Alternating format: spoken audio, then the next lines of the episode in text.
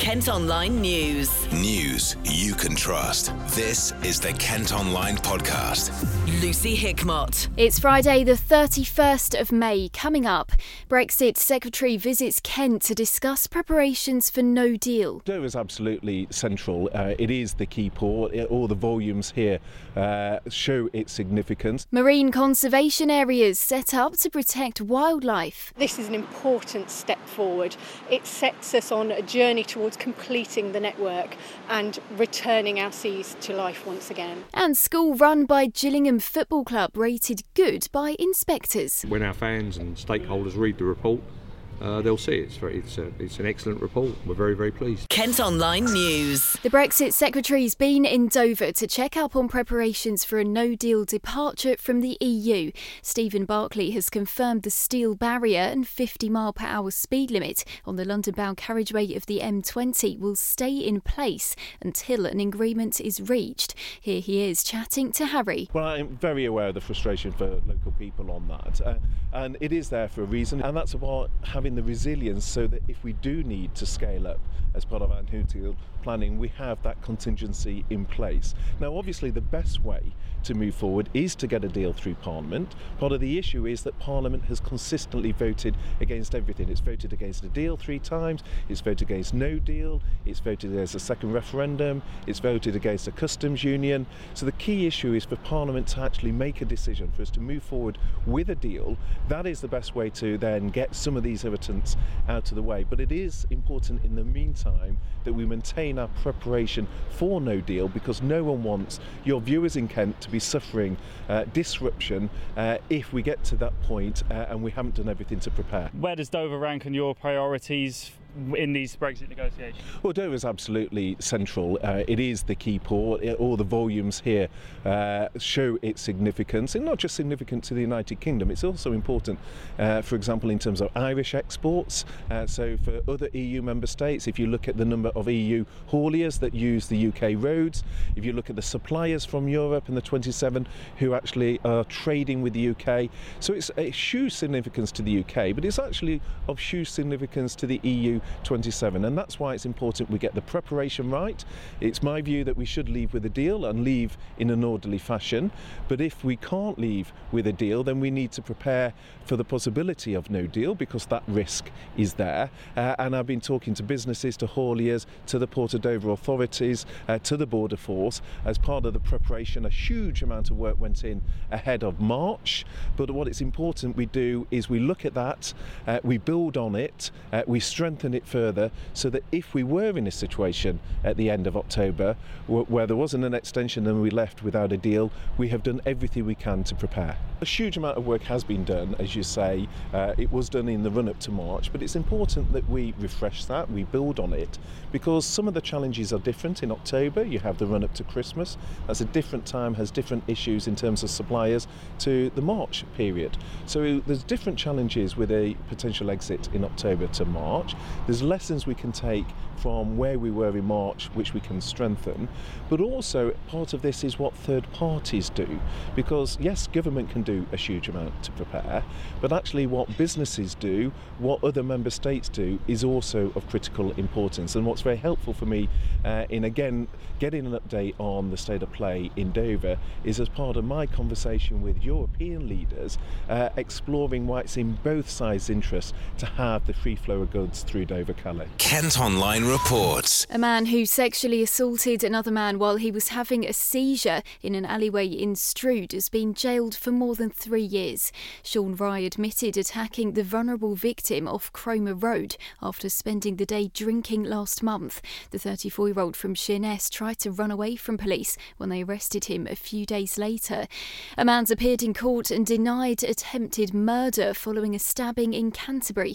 The victim, who's in his 40s, was rushed to hospital after being attacked in a car in Hever Place last month. Ilir Deskaj, who's 38 and from Frensham Close in the city, has been remanded in custody and is due to go on trial in October. The government's introducing dozens of new protected areas in the waters around England's coastline, including some in Kent. Described as the UK's Blue Belt, the 41 additional marine conservation zones will cover Goodwin Sands off Deal and Swanscombe. It's hoped it'll help support seabirds, fish, ducks, and basking sharks. Environment Minister Therese Coffey has been telling us more. Well, what we're trying to do is to make sure that our marine environment is better protected in its own right for the animals and the uh, food sources that are there. So it varies around the country on what we'll be doing and trying to make sure that they are better enhanced for the future. I think some of the features also, uh, the, the, for example, in Studland Bay, where we're trying to protect seahorses by making sure that the seagrass meadows um, are preserved, that in itself will also be a natural carbon sink. So it's a way that we can make sure that our marine environment, which is often being overlooked, uh, can make sure that that's better for the future, but also plays into the climate too. We already have a site off Lundy uh, where we uh, don't allow any activity at the moment, but the purpose of the marine conservation zones is getting that balance right. It's, you know, we've designated today a further area which is eight times the size of Greater London and where you can have a mixture of activities, but also some restrictions on activities that may be needed in order to make sure that the marine environment is enhanced. So we are already acting in different ways with this really is helping our blue belt around the country. Uh, we're now in a situation where we have 91 zones in English uh, and uh, Northern Irish waters, uh, but also making sure that we work alongside our colleagues in Scotland and the Welsh governments too. The news has been welcomed by nature groups. Lissa Batey from the Wildlife Trust told us how she feels about it. Delighted. The Wildlife Trust and our supporters have been calling for a network of marine protected areas to be put in place since 2009, so we are simply overjoyed that 41 are going to be designated today. It will make a huge difference. We've got submerged sandbanks, we've got underwater canyons, crabs, lobsters, two species of uh, native seahorse in these waters. And we've got a chance now to nurse our seas back to life if appropriate management is put in place. Only a couple of weeks ago, government reported that we were failing to meet good environmental status. Our seas are in crisis, but the network of marine protected areas that has been put in place really provides us with an opportunity for the government to stand by its commitment to leave the environment in a better place than which we found it. It's important that the most damaging activities bottom towed trawling and dredging for scallops and langoustines are banned um, if these areas aren't going to be more than paper parks. There is always still more to be done, but this is an important step forward.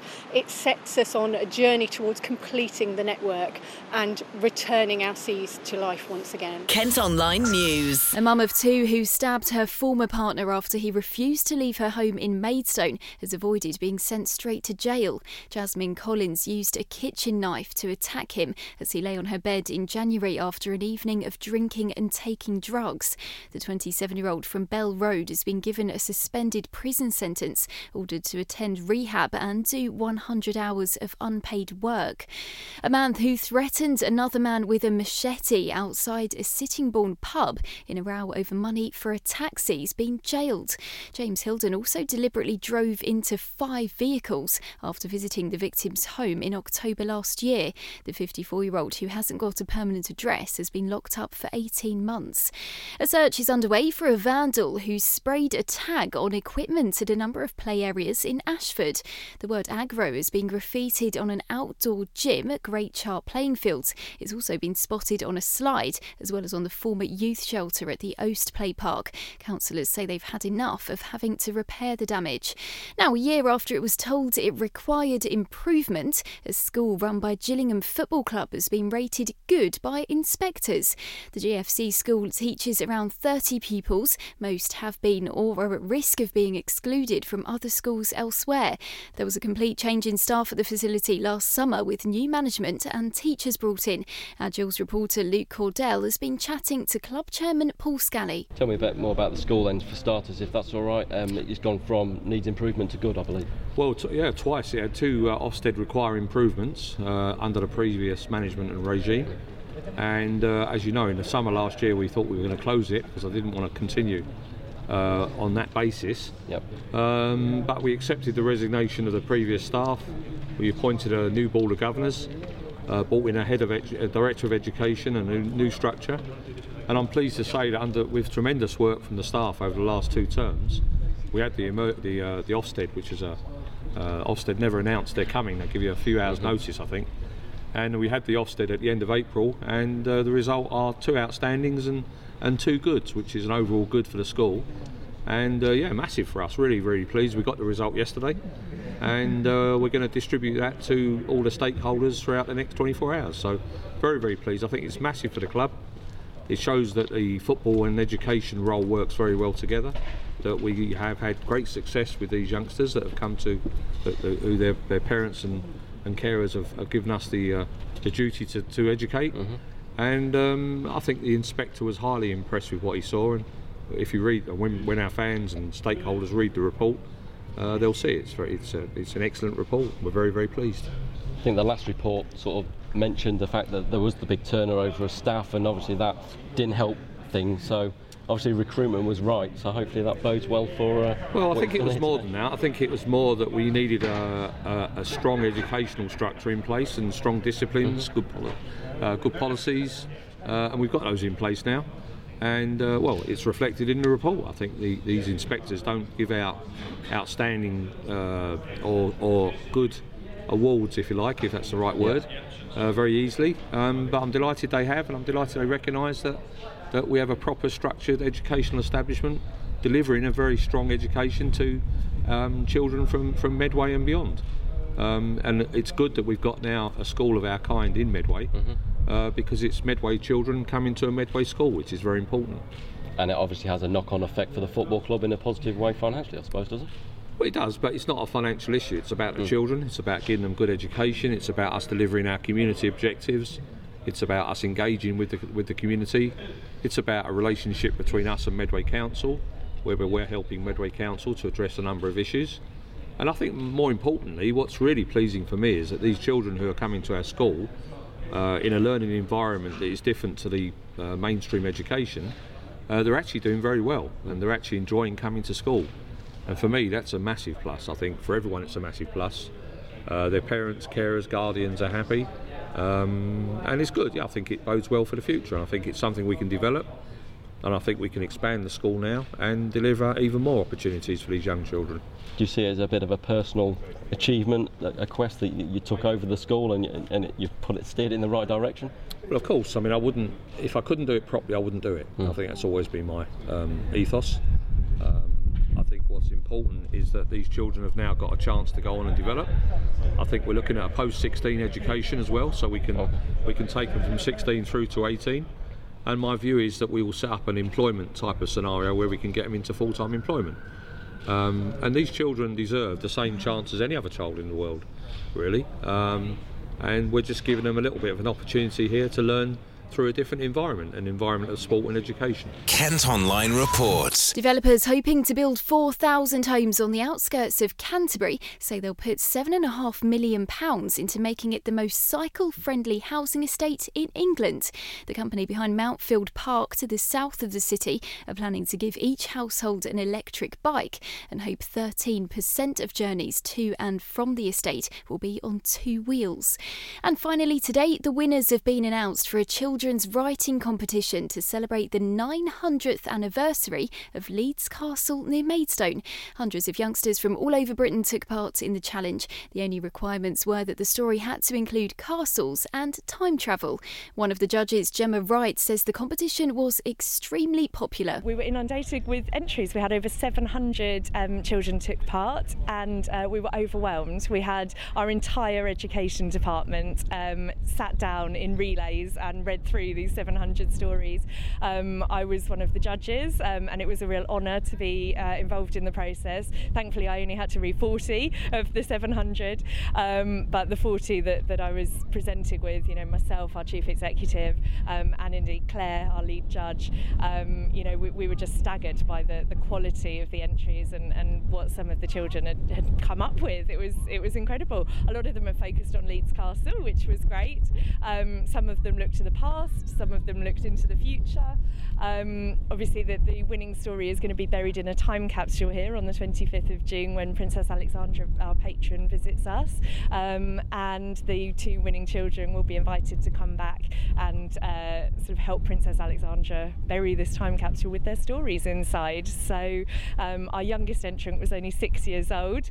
So, if she lives to be 106, she may well be back here where I'm standing now in 100 years' time to uh, see her story story come out of the time capsule. There were two separate categories for children aged 5 to 9 and 10 to 13.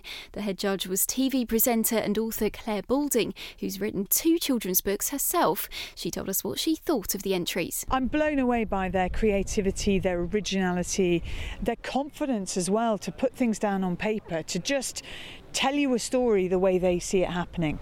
And I think with so many of them, their use of language is great. They they're very different in the way they think and I like that and I wanted to reward the ones that told a good story but also had a sense of naughtiness about it a bit of an edge a bit of something that was quirky or funny. And here are the winners 12 year old Ella Davey and 8 year old Theo Nyland. Because it's from Leeds Castle I thought I'd probably do something to do with Leeds Castle and thought because it's so old then what if it were about someone who'd been there for the whole time um, I write some at school but they're not really big stories so this was my first like big story. Well, that's it for now. But for more news throughout the day, you can head to kentonline.co.uk. News you can trust. This is the Kent Online Podcast.